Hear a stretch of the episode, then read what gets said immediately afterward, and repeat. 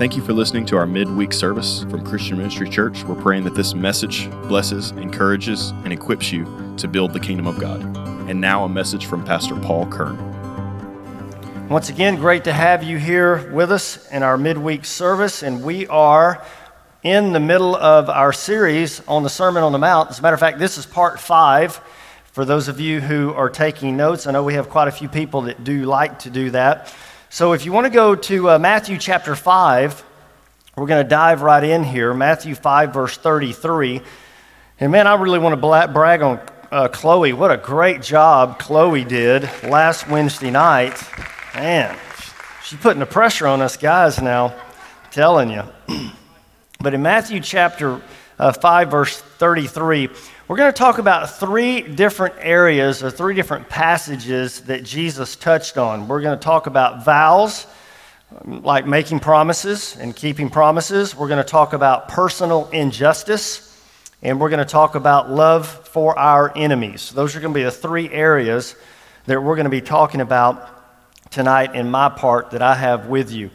So, in starting in verse 33, you've also heard that our ancestors were told, You must not break your vows or your promises. You must carry out the vows that you make to the Lord. But I say, do not make any vows. Do not say, by heaven, because that's God's throne. And do not say, by the earth, because the earth is his footstool. And do not say, by Jerusalem, for Jerusalem is the city of the great king. Do not even say, By my head, for you can't turn one hair white or black. Just say a simple yes, I will, or no, I won't. Anything beyond this is from the devil. All right. so we're going to dive into this. Now, now Jesus, in, in Josh has talked, and, and Pastor Tim has talked, and Chloe has talked, and we've been covering some different areas, six specifically that we've been looking at. Um, for example, we've talked about murder, we've talked about adultery, divorce, vows. We're going to be talking about an eye for an eye and hate for your enemy. These are six areas that the religious leaders misinterpreted what God's, God's law said, and so Jesus is coming back and correcting what they got wrong. This is what you guys have been teaching. You've been teaching the wrong thing. This is not right. Let me correct what you're doing. So they got these subjects all wrong. Now, what they did was is they lessened God's standard. In every case, they lessened God's standard. So we're going to look at vows. Now, in the Bible, there's some 30 biblical references to vows and keeping your promise. I mean, it's all throughout the scripture. Most are in the Old Testament, most of them are found there.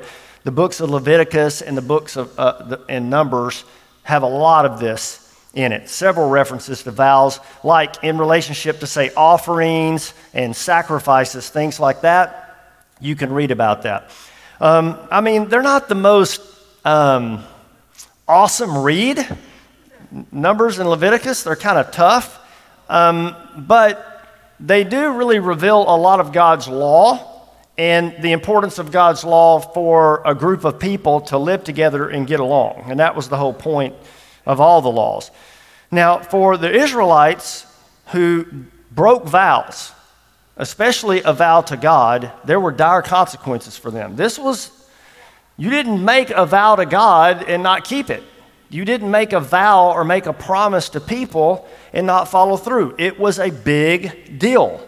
And th- I think that's the part about God's law that I like is that it is a big deal that we keep our word.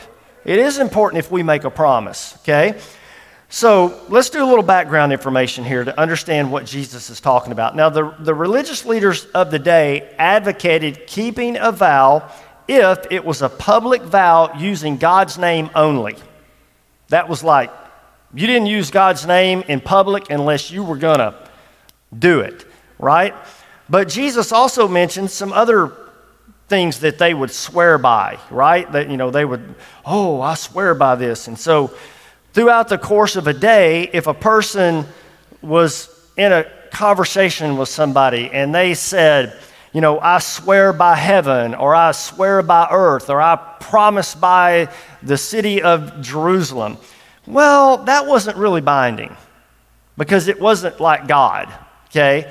So that wasn't really binding. So, so basically, what they had done is, I promise you I'm going to do that, but because I didn't promise in the name of God, I got a loophole.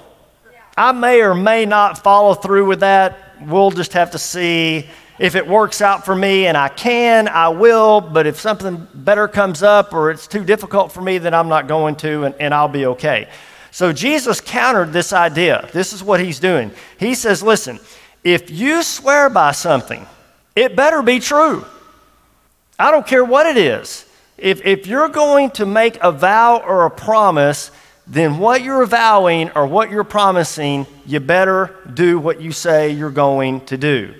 And that's why Jesus went on to say, in fact, really, all you need to do is let your yes be yes and your no be no. Your word should be good. And that should really, in any situation, your word should be all that's needed. You don't need to, I swear, I promise. I'll, you know, when, when I'm around people and they start doing that, the first thing I'm thinking, it ain't to happen. It ain't to happen. There's no need to go overboard bolstering your word. Your yes is yes, your no is no. Your word should be good, period. Psalms uh, chapter 15, verse 4, it describes a righteous person as one who keeps an oath or a promise, even when it hurts, and does not change their mind. Now, I remember when my boys were growing up, and you know there was things happening. You know, wanting to go spend the night with friends, or friends over to spend the night, or somebody was having this, or a party, or whatever. Well, you know, earlier in the week, they would make a commitment to a friend that they were going to have them over or they made a commitment to a friend that they were going to go to their house. Well, they did that on Tuesday. Well, Friday afternoon, like all boys do, they don't plan nothing. And so Friday afternoon, plans start solidifying, and they come to me and they say, Dad, so and so is having such and such at his house, and I'm going to go there. And my answer always was, No, you're not. You're going to do what you said you were going to do Tuesday. Just because something better or more fun or more convenient comes up, you can't go back on your word. Your word is your bond. You gave your word. You've got to do what you say you're going to do. And I think that's a very important thing to keep, uh, to teach your children so that later in life, you know, we, we continue to keep our promises, even in tough situations. You know, uh, Pastor Tim and I talk about this all the time, but, but people tell you, I'll be there at such and such time and then they don't show up. I've had a guy that I was supposed to meet with for the last two weeks. He told me three different times he was going to meet me at such and such time, and he hadn't made it yet. When I tell somebody I'm going to be there, guess what? I mean, unless there's a flood of, you know, noetic proportions, I'm going to be there because that's what I said I was going to do. So, so now, now understand, Jesus is not condemning promises. He's not condemning contracts. He's not condemning agreements. We all have those. Jesus was speaking of the kind of vow made when a person says, like, y'all remember this one? I cross my heart, hope to die, stick a needle in my eye. Y'all remember that one? Yeah. You know, don't do that. That's what Jesus is, I swear on a stack of Bibles. Not one Bible, a whole stack of Bibles. I swear on a stack of Bibles. Or I swear on my mother's life. I mean, I've heard people say that. And Jesus is saying, just let your yes be yes and your no be no. He, he's, don't get into making flippant oaths. That's what Jesus is warning us about. Now, his teaching is not meant to discourage careful, thought out promises like uh, a marriage commitment, right? Or a contract agreement. Like you make a contract agreement, let's say, for example, you go into a lease for an apartment for a year and you sign that contract, well, that your word ought to be there and you're going to be there for a year. Or let's say you get a cell phone and you signed a contract and I have to stay in this contract and well, you ought to follow all the way through with that and do what you say you're going to do. Y'all, y'all understand what I'm saying? so the principle is clear. be careful about making vows, making promises, either to the Lord or to one another.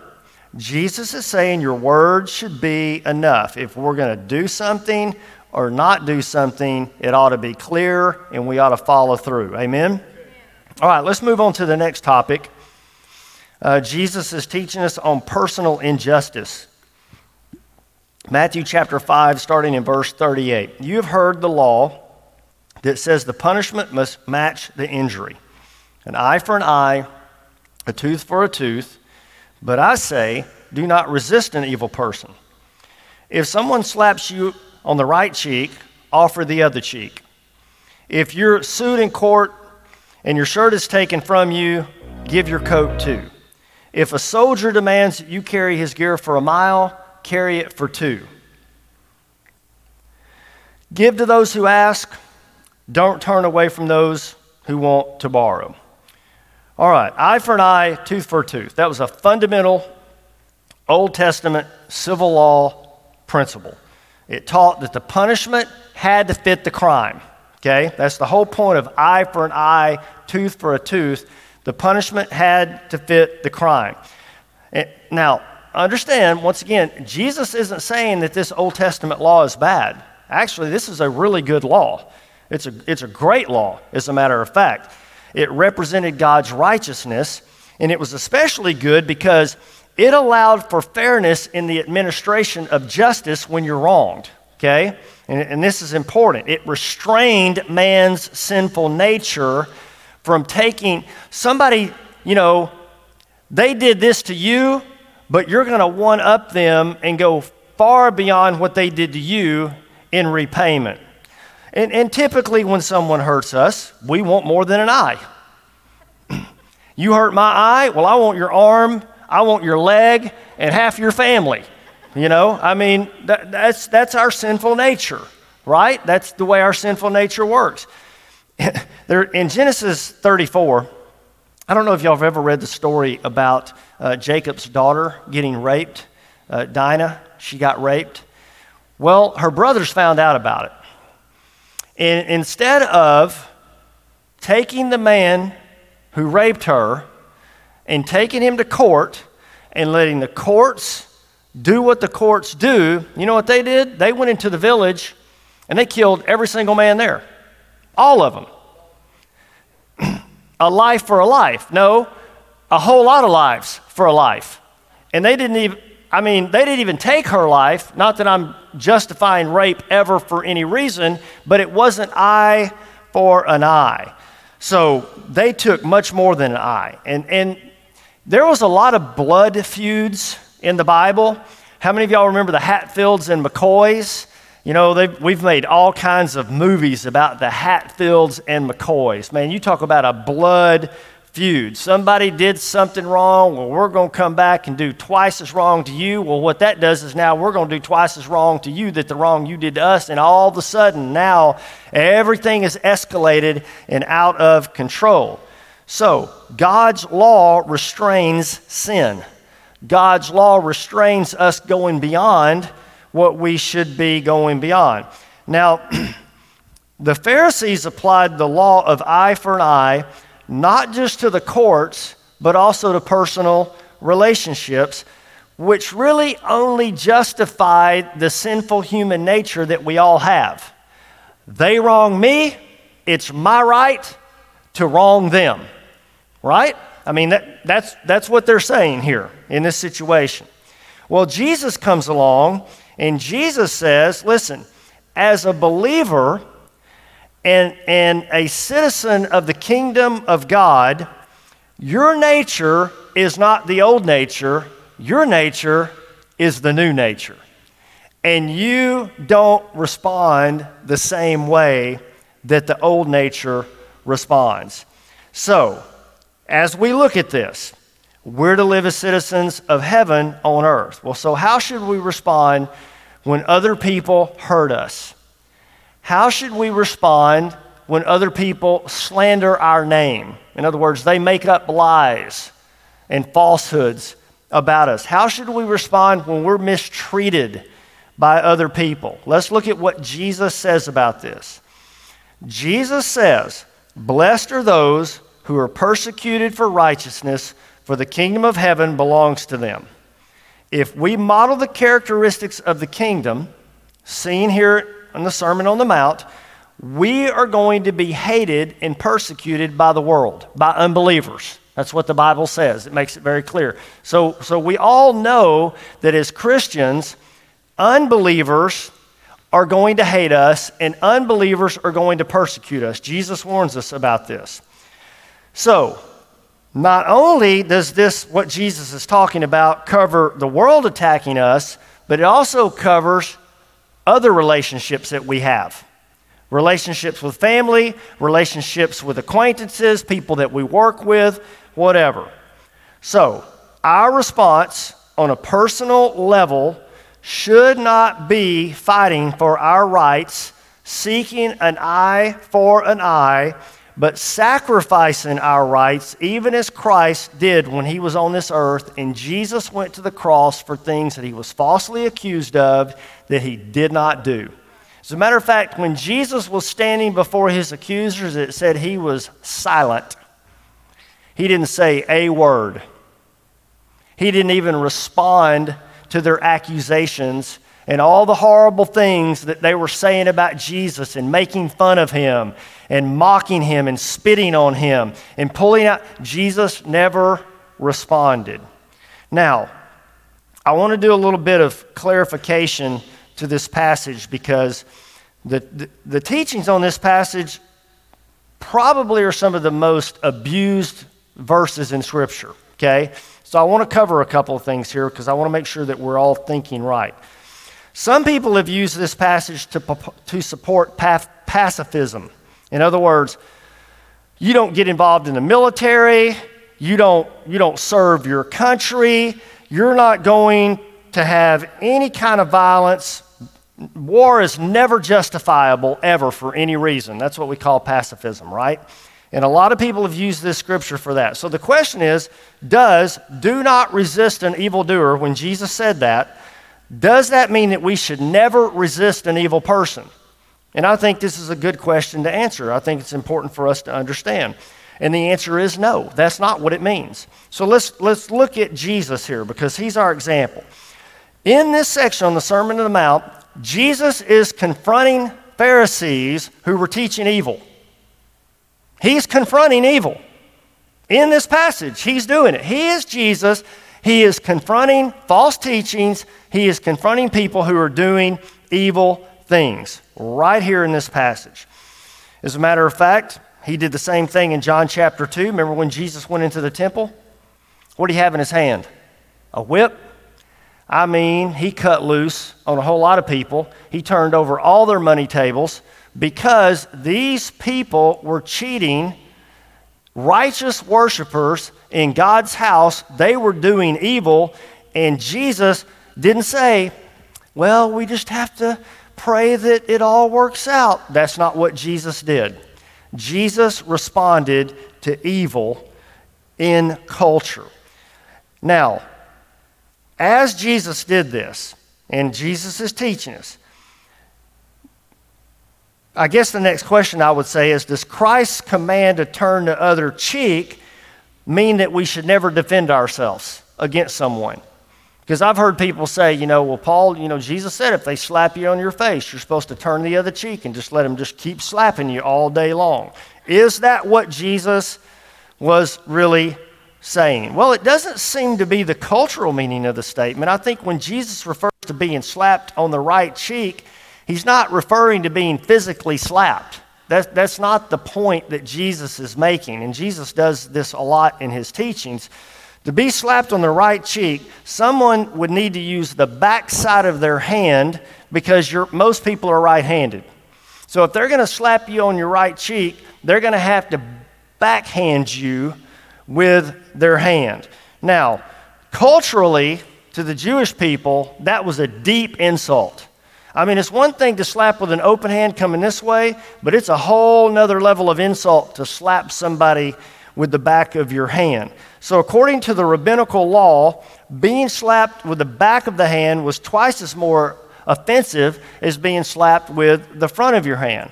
So, Jesus taught that his followers should not respond evil for evil, right?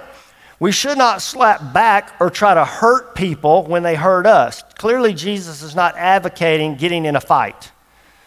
As a matter of fact, you know, it takes a any any weak person can get in a fight. It takes a really strong person to avoid a fight. You got to have strong character. You got to have a lot of self control. You got to be able to control your emotions to stay out of a fight. That takes a really strong person to do that. So, what Jesus is saying here, we should be willing to take the suffering and give up our right to retaliate, right? Tit for tat, eye for eye. That's not how we're supposed to be as believers we are citizens of a different kingdom and we live by a different nature. Go with me to uh, 2 Peter. I'm sorry, 1 Peter chapter 2. I want to look at a couple of verses here. 1 Peter chapter 2, verse 20 through 23. Jesus says, For what credit is it if you sin and are mistreated and endure it? But if you do good and you suffer, and so endure, this finds favor with God. For to, this you were called, since Christ also suffered for you, leaving an example for you to follow in his steps. He committed no sin. There was no deceit found in his mouth. When he was maligned, he did not answer back. When he suffered, he threatened no retaliation, but he committed himself to God who judges justly. Church, the bottom line is Jesus changes our lives. We're different. We're different than we used to be. I'm so glad I'm not the same guy. I'm different. We no longer consider it our duty to get even with people. My, my motivation as a believer now is not eye for an eye, it's not tooth for a tooth. That's not my motivation. Now, that's fine for the courts. And I think that's appropriate for the courts. The Bible teaches us that. But not in our relationships to other people, not even to our enemies. And that's where Jesus is about to take this thing next. Jesus committed himself to God. God is the one who will judge justly, and God is the one who will take vengeance for the things that have been done wrong. So I'm glad that Jesus was not fair with me. How about you? If Jesus had been fair with me and given me what I deserved, I would be in big trouble. I'm thankful that Jesus did not do what was fair when it came to dealing with me and my sin and the things that I did wrong in my life or do wrong still in my life. As Jesus' followers, we pray for the welfare of our friends and we pray for the welfare of our enemies. That's what we're called to do. We put up with the sins of other people, we put up with the insults of other people for Christ's sake and for their sake, so that hopefully they will come to know Christ when they see us living by a completely different power than what they are living by. Now, listen, we've all been hurt, amen? And we've all hurt we fall into both categories. Nobody is exempt. We have all been hurt and we have all hurt other people. That's just the way it is. So we don't run from hurt, just like Jesus. We appear weak, but we're strong. We may appear weak when we don't respond, but we're not. We're strong. Only the most powerful people in the world can live a life of forgiveness and love when people do you wrong.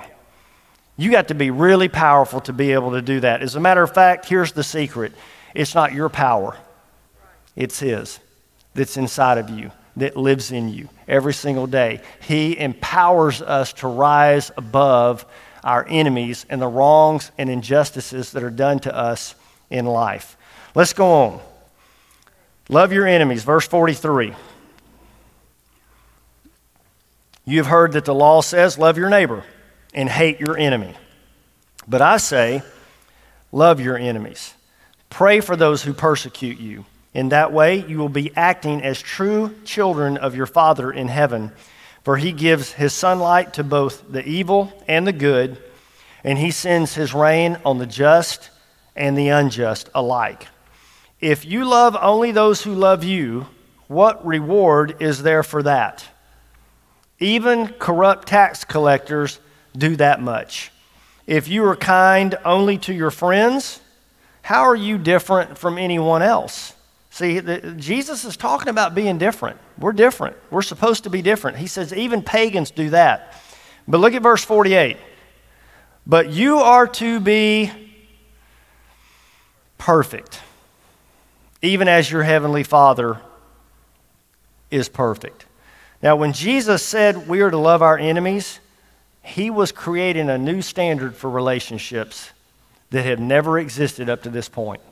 You talk about an upside down kingdom, you talk about something radical, you talk about something crazy. Jesus is introducing it here. Jesus explained to his followers that they should adhere to the real meaning of God's law by loving their enemies as well as loving their neighbors. We're not just to call, we're not just called to love the people that we go to church with. We're called to walk in love toward people who say hurtful things against us, who mean to see us suffer, people who consider themselves to be our enemies.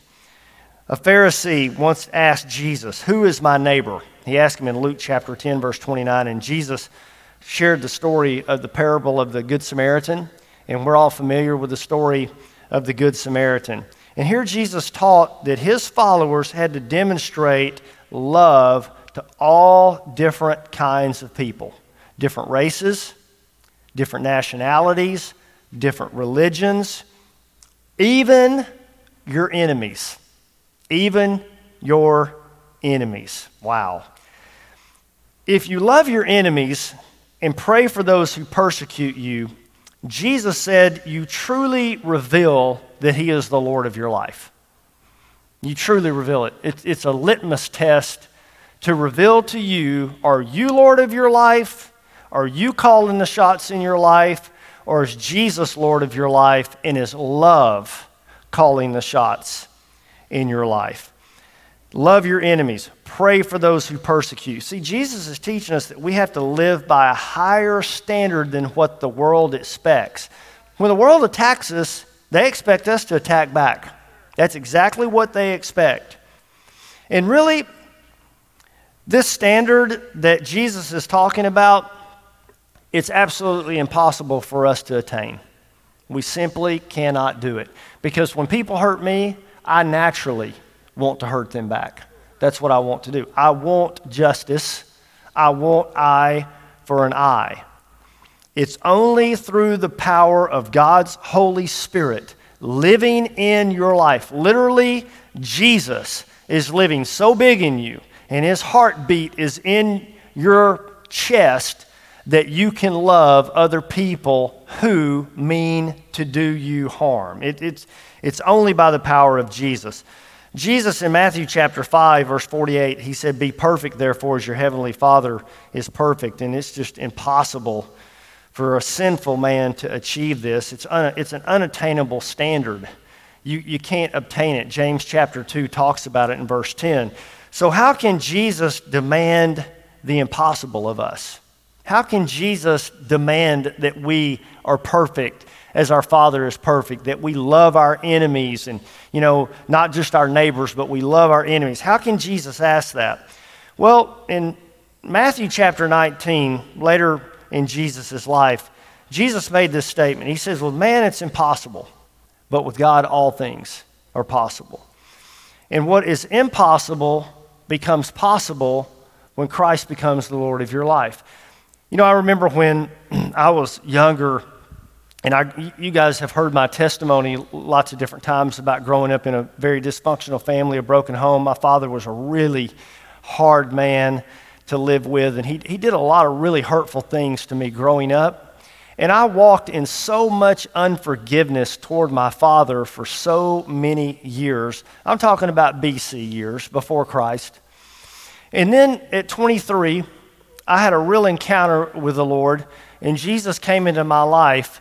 And over a period of years, Jesus began to soften my heart, change my attitude, change my disposition, and he began to put a love in my heart toward a man who I had not had relationship for many, many years and I hated. Jesus accomplished that change in me.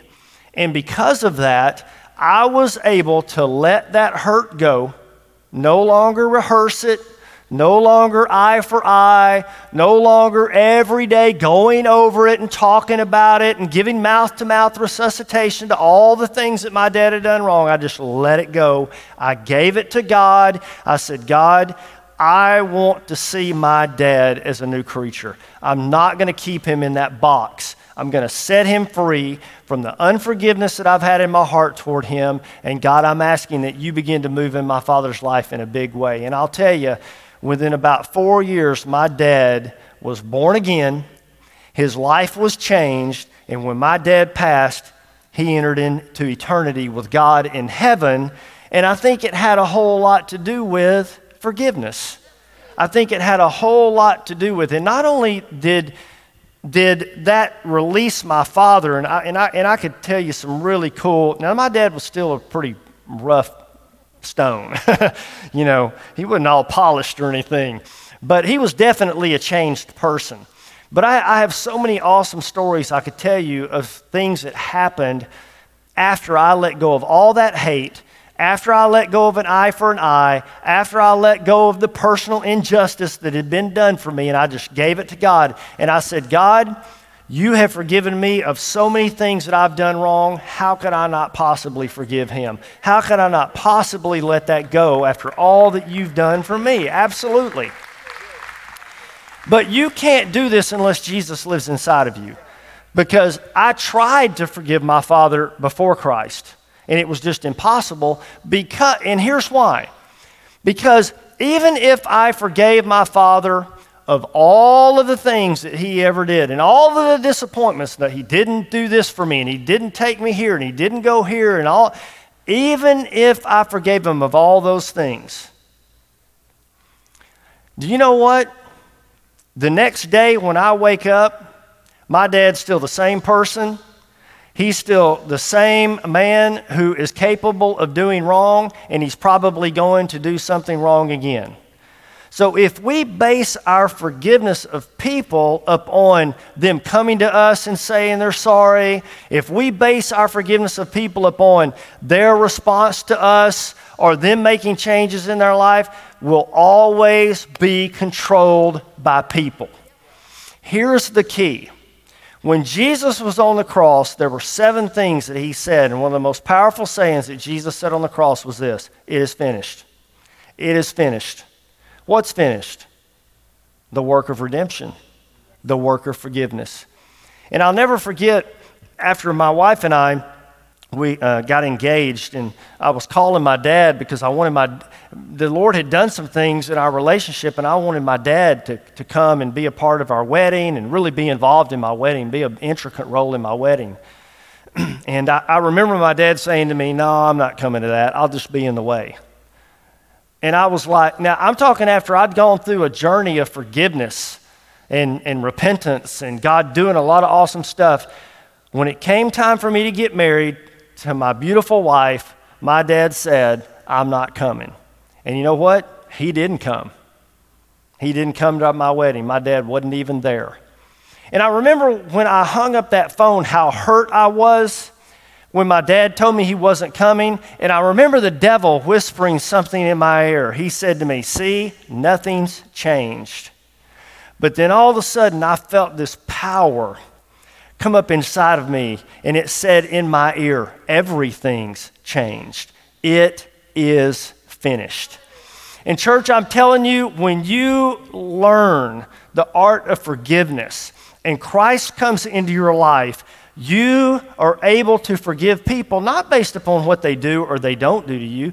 People are going to do things wrong all the time. We do things wrong all the time. But the key is, is that we forgive people based on what Jesus accomplished on that cross. And it's so powerful and it's so freeing because you will no longer be controlled by people, you'll be controlled by love. Love will be the force in your life that guides all that you do. And then, even though people hurt you, guess what? You're able to forgive, you're able to move on. Now, I'm not saying that you forget. I haven't forgot the things that my dad did to me, but they no longer control me. I no longer give mouth to mouth resuscitation for those things. I settled those accounts with the Lord and with my Father. That's done and it's taken care of, and now I can live free. And when we do that, what that does is it remove the word unforgiveness means to imprison, and the word forgiveness means to set free. If you do a little word study on that. And what we do is when we hold people in unforgiveness, we put them in a box of our own making and we say they'll never be any different than that. They will always be that way, their whole life. And I had done that with my dad because that was a protection mechanism in my life because all the hurt that he had done to me, listen, buddy, I got this on you. I'll always have this on you. But for me to release him and let that go, whew, man, you talk about that wasn't easy. But it was absolutely necessary if I was going to be able to go into the ministry and worked with hundreds and thousands of people over the years that I've worked in and still be able, after hurt and ridicule and people saying things and making up lies about me that aren't even true, to be able to still do ministry and love people. There's only one way that you can do that. You do it through the power of Jesus. Can I have an amen? Amen. Stand with me tonight. Let's just, let's just take one minute here and we're going to end. We're, we're a minute over time, but I want to pray for you real quick. Father, tonight, I pray that my words, Lord, the words that I said that were really speaking to the hearts of some people here tonight have been struggling with forgiveness. Maybe forgiving themselves or forgiving others. God, I pray tonight that you will set them free. And God, that they will have an encounter with love in such a way that they have never had. And God, that they will be free of the, of the hurt and the shame and the bitterness and the resentment and the unforgiveness. God, tonight, in the name of Jesus, I release my brothers and sisters that are in this room, those that are listening by podcast and live stream. I release them through the power of Jesus' name. We plead your blood. Lord, we ask that you forgive us for our wrong attitudes and our unforgiveness. Wash us clean. And Lord, we ask that you help us to live a new life in you under a new kingdom, a new king, and a new power. God, we thank you that you are faithful. Now, Lord, I know that this doesn't happen in a prayer just immediately, but God, I pray that this will be a seed that will begin uh, an experience of change and freedom in people's lives as they listen to this so that they can truly be kingdom people. And the world will look at them and they'll be astounded.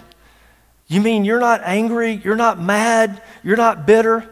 Nope. I'm not. As a matter of fact, I've been praying for you, and I love you, and I'm believing the best for you. God, we thank you for that power. Thank you, Jesus, for what you've accomplished for us. Lord, we love you, and we thank you, and we praise you tonight. In Jesus' name, and everyone said, Thank you for listening to this message from Christian Ministries Church. If this message impacted you and you'd like to sow into our ministry, you can give at cmchurch.com. If you'd like to listen to more of our messages, you can find us on Facebook, Instagram, and YouTube. Just search for Christian Ministries. God bless.